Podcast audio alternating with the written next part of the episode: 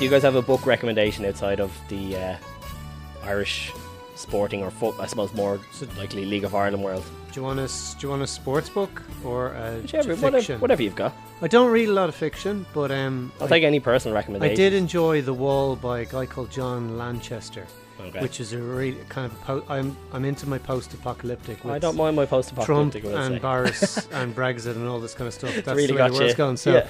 So that'd be my recommendation. Definitely gonna make it into a film. Um, Okay.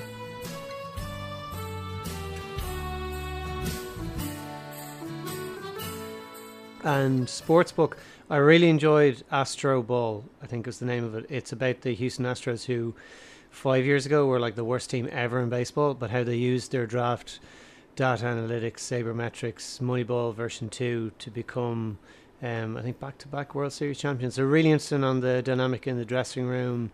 Uh, or locker room, uh, the transfer um, and just the the data analytics uh, and really well written um, okay. uh, by a Sports Illustrated journalist. So that'd be my two recommendations. Dave, anything to add to this? It's not going to be Guinness Book of Records type. It's going to Uh, be something serious now.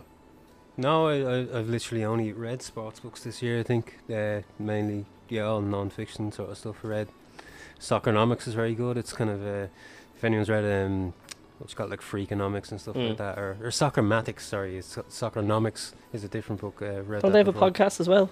They the- Freakonomics guys. they do, yeah. Could they not do a Soccernomics podcast in that? I mean, there's surely. no, there, could- it was somebody else that did Soccernomics. Ah, okay, fair enough. Simon Kuper, I think, did that. Oh right, right. This was done by um, you know a, a complete kind of uh, uh, like a, a mathematician who doesn't really have a huge background in football, so he's kind of interested in applying sort of uh, mathematical principles to, to the game and sort of showing how you know even if players don't don't even know or don't have any sort of knowledge of trigonometry or geometry or whatever that they're they're still kind of playing in mathematical patterns that are kind of uh, instinctive or coached into them. But um, outside of that, I've done re- read a few good biographies. Sol Campbell's is bizarrely good actually, even though it's Really? it's, Yes. it's not very well written, but you get a really good. Does he have a of ghostwriter? Or is he? To- I can't imagine him with a ghostwriter. It's not a I mean, ghostwriter. It's actually written writ- by some guy that he met in an Italian restaurant. Right, of course it is. Um, which is Who's not a writer? yeah, no, he's not a writer, and it's it's kind of weird, but it kind of gives a really good sense of him, just because it's it's quite straight and to the point. And if anybody's ever kind of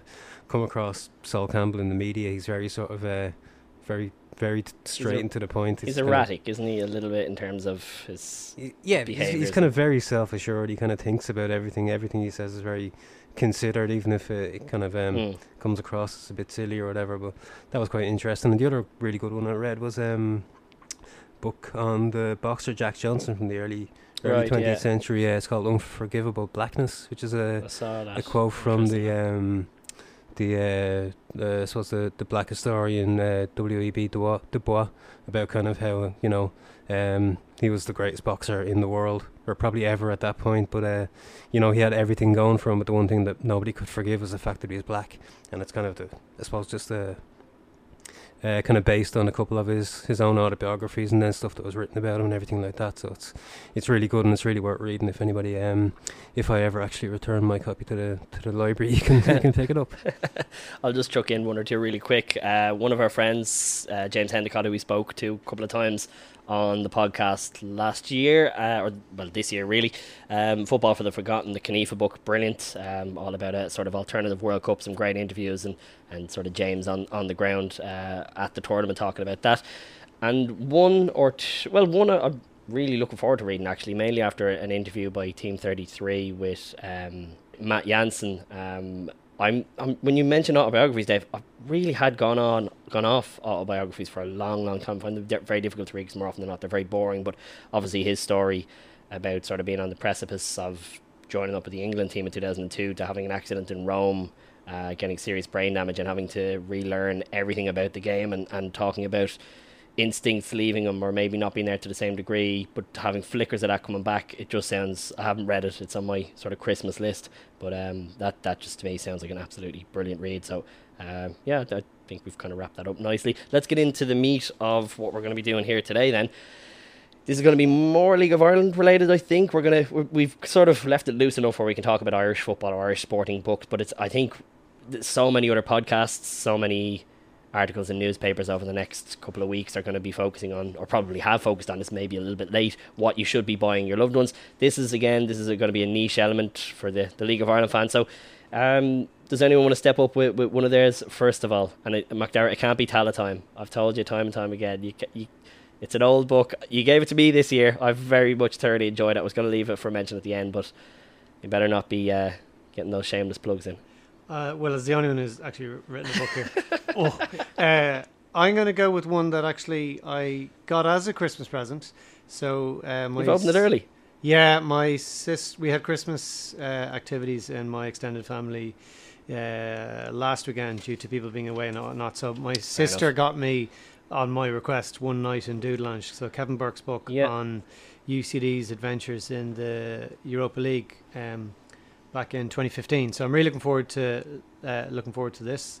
Um, got some nice, uh, uh, like looking at good cover. You're not supposed to judge a book by its cover, but plenty of uh, color photographs. Um, remind me of what a good team that UCD had back in, in 2015. The likes of uh, Robbie Benson, Dylan Watts, um, Gary O'Neill, um, and how you know UCD had been relegated that year and but through the Fair Play Award, got the, this position in the uh, uh, in the Europa League. Um, but they actually had to have players who had played with them previously. Declan Hughes, the UCD fan, was telling me this uh, the other night that actually they had to go and seek seek a couple of players that might come back to them because the, the yeah, certain rules came true in early summer as well, didn't it? Yeah. So it was a bit of a last minute yeah. uh, thing where they kind of had to scrap in terms of preparation and in terms of it, it sounds like it would be I imagine there's a little bit of helter skelter towards the start of it. Um, it says, says I should point out Tom O'Connor of Extra Time that he reviewed the book, so there is a. I would recommend if you're interested in the book Macdara's talking about there, which is uh, One Night in Dudelange by Kevin Burke, to read that first. Um, yeah, ultimately, without spoiling it, obviously they're kind of going into sort of unknown waters there and, and end up overthrowing this Luxembourg side with very little preparation. Um, and, and there'd been quite a. Uh a fear amongst us uh, coefficient connoisseurs uh, that usually we're going to drag the the coefficient down, but um, yeah, they did. They got through a round, which was uh, obviously brilliant for them and good for the coefficient. There is no index in this book. Right. That is the only. There seems to be a lot of talk that there's no index in Joe Schmidt's book that um, every journalist I've heard talking about Schmidt. has been putting the boot in as if it's as if they couldn't wait to put the boot into Joe Schmidt. And uh, yeah, so there's no index in, in Kevin's book, but it does it does look uh, it does look really good. I'm looking forward I, to it. I took a, just a quote from Tom's article here as well, just to sort of give you um, an idea, sort of the background story, as opposed to that's sort of your main story. But he, he mentions the temporary misplacement of a U teamer in the airport, the smuggling of relatives into an away team's VIP area, contacting a prestigious Dublin nightclub to bypass their dress code, and the impending arrival of the manager's baby all form interesting subplots throughout the book while never detaching from the journey. So, a lot going on there. It sounds, you know, massively relevant to League of Ireland fans. I think that's that's a, a fair one to, to chip right into. Um, we should maybe mention one or two. I'm, I'm going to throw in um, Neal Horgan's The Crossroads. I only got this recently enough, and, and I think it just has sort of fallen into my hands at a time that it's massively relevant. Essentially, Rise of the Rebel Army and Crisis at the FAI is, is what this one's about. And apart from the FAI crisis element, I found the stuff around Sor- uh, around FORAS, I should say, very interesting, uh, especially with Limerick's demise over the last couple of weeks. It's it's quite relevant. Some of the standout elements of this book. It's it's its style is something that it, I mean his uh, previous book Second City I think it's called. I hadn't read that so I was speaking to you guys about it today. I think it follows a similar style where it's part diary sort of part clippings and reports or comments around the time and part um, interviews with some key players and FORAS members of that time. His judgment on the FAI in that time is also very interesting. It's it's from his point of view diary written accounts, I suppose, of the Oireachtas uh, hearings around 2009 with some brilliant stuff in it, actually. Some choice uh, John Delaney quotes in the Oireachtas around the time Cork was in trouble. So obviously, um, he makes a couple of barbs, ironically enough, relating to exacerbated player wages being unsustainable in the league and that being the reason that Cork are in trouble and many other teams. He sort of uses. Oh, oh player wages. Yes. okay. Yeah. yeah, yeah. um, he also here's a great one for you, right? So he talks about um, Waterford, his his sort of first hand experience at Waterford, and I'm sure again people probably remember this if they'd been watching back to 2009. But he talks about his time at Waterford, about raising funds to get to a game in Tbilisi, and he says they raised eight grand. but people don't ask where the other 12 grand came from. And he said his dad wrote a check covering the 12 grand, and that, you know, John himself was part of this too, writing checks to cover player wages. Again, timely enough, he, he you know, furthers the point. He ultimately goes nowhere with the point, but he furthers the point. However, having moved to the position I hold now and understanding the problem, uh, I know one has to understand it to resolve it and reach a solution. We cannot have people running clubs who are unfit to run them or run them in a cavalier way. I think this is where we play the John Delaney Yeah, sting. yeah. Drop it in there. I went down to a bakery down in Kerry. There was a family bakery. John the Baker. Yeah, yeah, not Pat the Baker, John the Baker. And I ran a bakery for a couple of years. So Are you any good? I didn't bake. I'll tell you, some of the best principles I've learned came from running that bakery. I remember going down the first week, there was £100,000 owed to the sheriff. And the health inspector was in within two weeks saying he was going to close the place. So I told the health inspector he wanted to, to lose 40 jobs in Kerry, that was his business. He lived in Kerry. I think it was a bit ballsy, maybe, you know. And the sheriff, I wrote 10 post-data checks out for, for a year, 10 grand a month. And thankfully they all cleared. The one thing I've learned, like we built the stadium, the Aviva Stadium, when I, when I got involved with the FAI. I think the same business principles apply to any business. So I didn't know how to build a stadium. I didn't know effectively how to run a pub. I, knew the other side of the pub like any young lad. But it is very, very interesting. There's a lot of Neal's own thoughts around the FAI. He speaks to John Caulfield, uh, which is a, a great part of the book. It's an interview towards the end of the book. And John's thoughts on, actually, really interesting element. It was John's thoughts on when he uh, comes to the club at first and being pretty unsure, not of himself, not of the work they've put in, but whether he's up to do the job. Essentially, he talks about meeting Shane Duggan and Daryl Horgan, who left the club that year. And he, like, from his own point, he says, I think they're unsure of me. Simple as, I think they left because they're unsure of me. And I imagine starting off at a club who were in a, you know, important period of their history and stuff like that happening. It's interesting to get his perspective. And he also talks a little bit about the FAI, uh, talking about his experience. They essentially have no interest. And again, sort of around the Noel Quinn stuff and the Kieran Lewis stuff talks about the only um, way of, of, of having a fully professional league over here realistically is to break away and be run by businessmen essentially rather than club committees. I suppose the, the breaking off from the FAI point isn't really revolutionary at this point. It's almost like hacking off gangrene limb. Um, doesn't really doesn't really uh, stand out as a massive part, but it's just interesting. I, I, lastly, I just thought main standout piece of the book for me was um, Sonia O'Neill, her interview. Uh, she's involved with FORAS, and I thought mainly, as I said, around the, the Limerick element of it. I was extrapolating points from how it would apply to Limerick a lot of the time. Uh, as I was reading it, they talk about the difficult relationship with Tom Coughlan, who owned the club, and they bring you sort of through the relationship they would have had, and and decisions that were nearly come to, which may have actually been quite detrimental to how Cork has stayed alive. Decisions that they didn't go along with. There's a there's a part I can't remember the full. There's essentially some deal that Tom Coughlan wants to do with them, which they're relatively unsure of, which seems to be around them putting money into the club and him buying shares back, um, and how there's nearly pressure on them to do this deal despite whether the money would actually go towards saving the club. You know what I mean? Ultimately, they feel like if they don't do this deal, the club go under. But they don't know is it going to go towards saving the club? Is it just going to go towards debt and the club goes down anyway?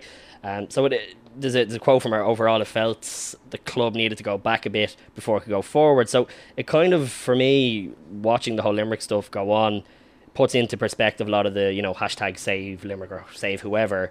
Uh, this, you know, while well-meaning, the sort of simplistic sim- simplicity of something like that's not always as straightforward. It's not just a case of going in and saving a club. Uh, this, you know, FORAS were were set up as a group to help the owner, ended up having to take over. So there's a, you know, they they'd done a lot of groundwork before having to go in. It seems like it would be very hard to replicate that at another club, especially last minute. So I, I just found it interesting with all of the background that's gone on with that. Fairly good book. Neal's involved quite a lot himself. I'm sort of pointing out some key moments that you know I extrapolated from it, but there's a lot of um, if you're into the kind of player diary and, and seeing behind the scenes of those seasons, I suppose the the season they, they were promoted, Graham Cummins was interviewed in it as well, and he got that late winner against Shells. That's all mentioned in there. So there's some really fun elements to the book. Um, you know, there's some great characters in there as you, as as you would expect. Um, what's his name? Former manager Tommy Dunne. He, he's a cracking character in it and, and stuff he says to Horgan and stuff like that. Around that time, it's all all really good. So I, I was yeah, yeah, well worth a read. One of the better um, diary related books definitely that I, that I read over the last couple of years. And just a reminder that it was launched in the FAI's office by Noel Mooney. This Oh, is yeah. a book called The Crossroads, Rise of the Rebel Army and Crisis at the FAI. So uh, that was one of the things Noel did before he uh, headed back to since he's Nyon. been since then he's been hanging out on Twitter arguing Yeah. with reprehensibles. Donnelly, and, no? well, I wasn't gonna name, but uh, a couple of other uh, books to throw in there. I suppose we, we should go to one from. I imagine you've read McTarrish. You wore a green ribbon by Robert Goggins, uh, who I think it's fair to say probably has the the uh, definitive Shamrock Rovers book out there at the moment, and that's not a that's not a put down to Tallaght Time. Yeah, Uh, no, well, the, well, Robert wrote um, uh, the Hoops, the history of Shamrock Rovers with uh, Shamrock Rovers fan Paul Doolan um, back in the nineties, and it is kind of the the kind of classic um, kind of book tracing the history of Rovers. But Robert's his fifth book now is this um, She Wore a Green Ribbon, and it's a book that Robert's been waiting. Nearly twenty years to finish. He's been working on this book because he's been he wanted to publish it when it, Rovers won their twenty fifth cup, and he started working on it in the Oh, nineties, thinking annoying. right, yeah. So um, Has he? Is that gonna? Was that gonna be his second book, and he's written three or four? yeah, since? yeah. That what's happened? So and he so at the, the it was launched um, uh, just a couple of weeks ago, and uh, he talked about how actually on the on the night of the cup final, when everyone was out celebrating, he went home and he got stuck in. ah, nice. And so he was able to turn around. So, so the book is uh, uh, kind of self-published, but the all the profits are going to the the I Rovers Academy. yeah. And uh, um, no, it's a, it's a really good book. Yeah, I have I have looked through it. Like it, it traces the the history of Rovers right from the very first time they went in, into the cup in the very first edition as, Mhm. a, as a non-league team, and their first game was against uh, a team called Tipperary Wanderers, um, which is made up of members of the British Army uh, and specifically members of the Black and Tans. yeah. So, uh, ro- Colours did they wear? uh, a li- little bit, a little bit, uh, It's a good gag off Mike. That. It's a yeah, good gag off yeah. mic. Um, and like uh, traces, you know, the five in a row that Rovers did through the kind of I think twenty nine, and they probably said it was never going to be beaten, but then it was in the sixties with the the six in a row, um, and then the the what people tend to forget is Rovers won four league titles in a row in the nineteen eighties, um, but f- three of those were doubles, so they won three. Uh, they won three FA Cups in a row, and uh, obviously there's a, there's a good bit about the, the latest cup win, the, the Mm. 25th cup win. And what was good about the the launch was um, there were members of, of cup winning Rover sides from the 50s, 60s, 80s, and uh, the what do we call the 20, 2010? So Gerry Mackey, who won the cup in the 50s, was there. Um, Mick Leach, who who won a, a number of cups in the 60s. Uh, Pat Byrne and, and Mick Byrne were there. Pat Byrne was the the last captain prior to Ronan Finn to, to lift the trophy, and then Joey O'Brien was there as part of the, the, the latest team. So yeah, it's a book that I'd say any Shamrock Rovers fan, I'd say that it's definitely something they'll either be getting as a present or they want to, to buy for themselves. Can I ask? Is it? Is it?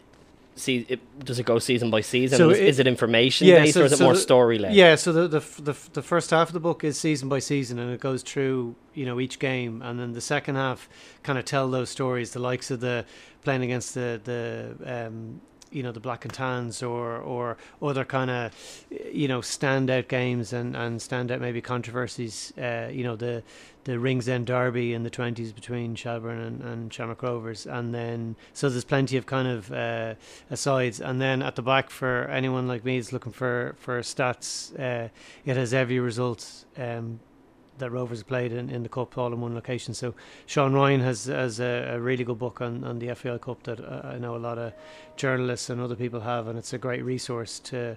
Um, but for a Rovers fan to have all the, the results in, in one go, I, I had everything going back to '99, which was the first time Rovers had a website, but I hadn't got anything previously all in one location. So I'm going to be thumbing through it for stats for our match previews for uh, for the cup for, for years to come. Then we'll move on to, I suppose, uh, one.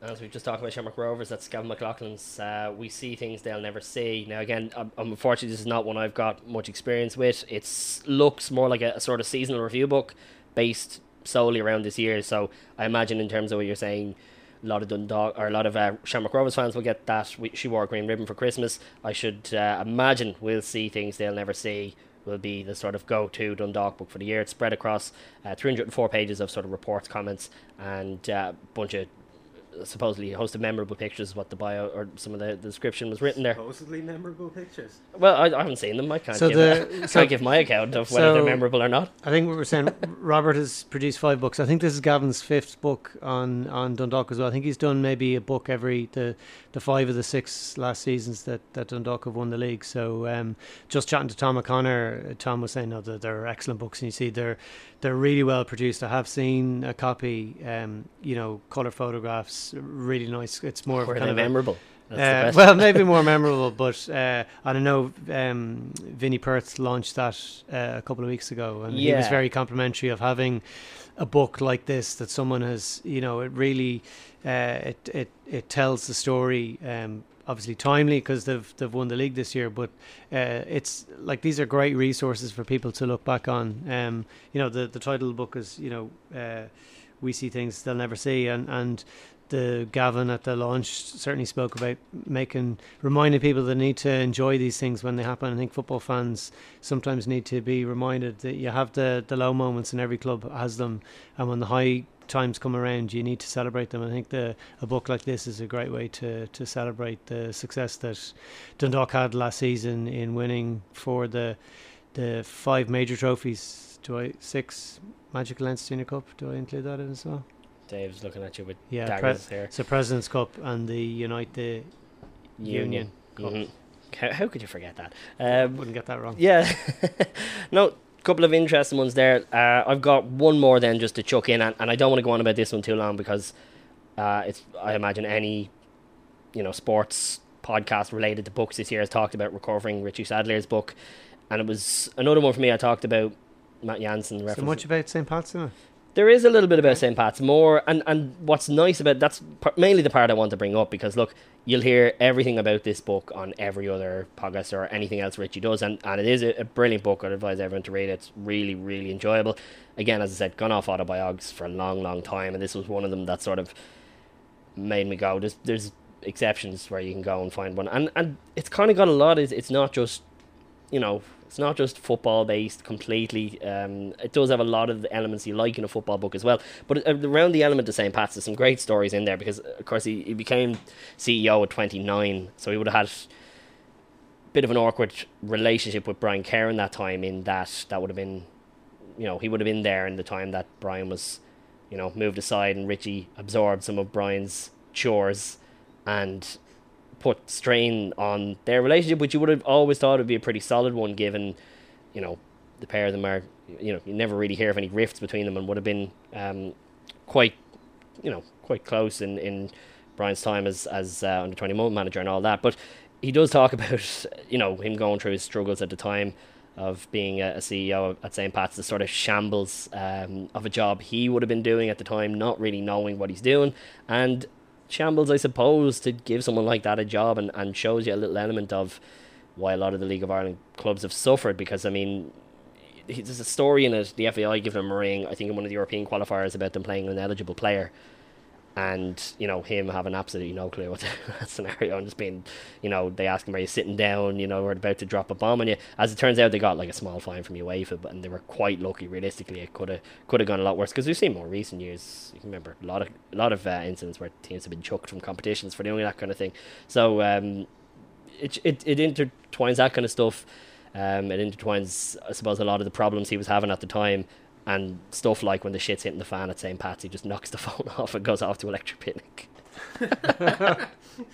stuff like that, where he, he's he's very The silent disco, so the phone. yeah, just, yeah, I couldn't yeah, hear it. yeah. He was very, he's very self-deprecating. It's well written. It's uh, Dion Fanning, of course, Yeah. isn't it? Who's written the book with him. So it, it's something. It often leads you down sort of corridors where you think he's being deadly serious about something, and he's actually just ripping the piss about himself. But he did it talks a, a lot about that kind of stuff, and and you know we talked a bit about the um, some of the the previous regimes of you know runs of Ireland where he could have nearly got in. We briefly mentioned him, I think, in one or two of the earlier podcasts in this run. So it does allude a lot to stuff like that. It, you know, his relationship with Roy Keane is a, is a brilliant bit, and it mentioned when he would have been training at Sunderland, and you know his basically Keane being unbelievably nice to him. Uh, you know, when he was really just at at the end of it all, and he was about to you know, tell him he's leaving or retiring or whatever. And uh, Roy, he, basically just trying his hardest not to break down and cry in front of Roy Keane, which I imagine is uh, a bizarre feeling. But not only that, then um, Richie wrote, I can't remember, some form of critical article about Roy Keane years later, and of course got the phone call and absolutely torn to shreds. so there's some fascinating stuff in there, um, apart from you know it being a, just a phenomenal read. It's got some great little stories in there as well. So that's uh, that's my last one. I think that that pretty much wraps it up.